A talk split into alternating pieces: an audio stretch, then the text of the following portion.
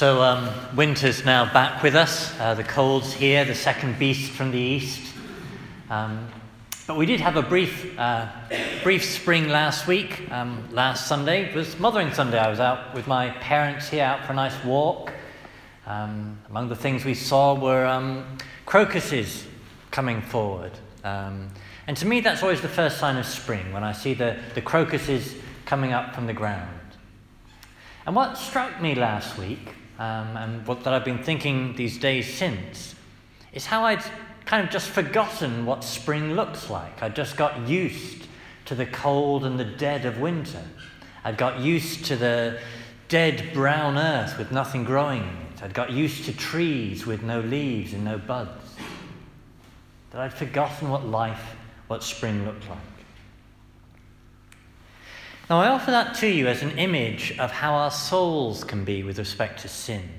That we can just get used to there not being life there, just get used to things being winter, dead, without growth. That my sins, I can just get used to them. I can get so used to my sins that I forget that it's possible to be otherwise. I can forget how it's possible to, to be good, to have grace, virtue flourish within me. I can get used to big sins. I can get used to small sins. I can get used to small sins that gradually become big. So that I'm irritable about various little things, and I get increasingly irritable and habitually irritable until people just steer clear of me. I become impatient about small things, and then impatient about more things, and then I just don't suffer fools gladly. I become lazy about small things, and lazy about bigger things, and then suddenly I'm careless, and people just can't rely on me the way they used to.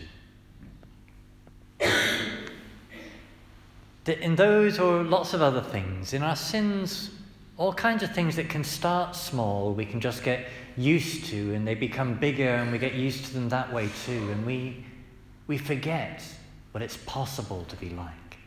We forget that it's possible to be otherwise.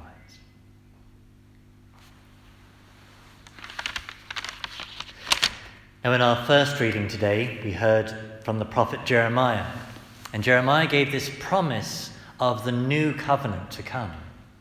And this promise this was being made in the Old Testament, being made to the Jewish people, the chosen people of God.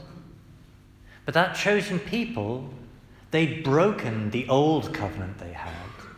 They'd broken the covenant they had with the Lord that had so many promises given to them, but that had also conditions. And they'd not been faithful to the Lord. They'd been unfaithful by their sins by breaking the commandments, and they were cut off from the Lord. And yet, here, the prophet Jeremiah, speaking for the Lord, gives the promise of something new to come. The promise of a, a new covenant to come, of a, of a new start, something new that would be written on their hearts. And the church, you know, we already, as Christians, we already live in this new covenant. But the church gives us this text today at this moment in Lent to remind us that this new covenant, this new start, is available to us all the time. And it's important to remember because we all continually stand in need of being remade, refashioned.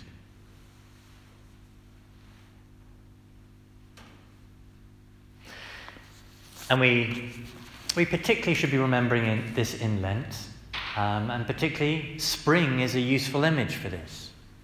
So I don't know how many of you know already, but the word Lent, linguistically, it's an old Saxon word meaning spring. That just as in the natural world everything is coming to life, springing up again, well, similarly in this season of Lent, the same can be happening in our souls.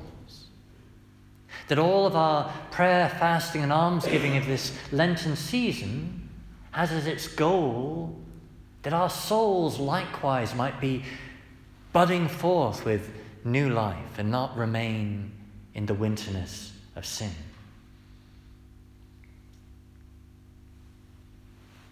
But if we're going to have that new growth, new life, then something old needs to die within me.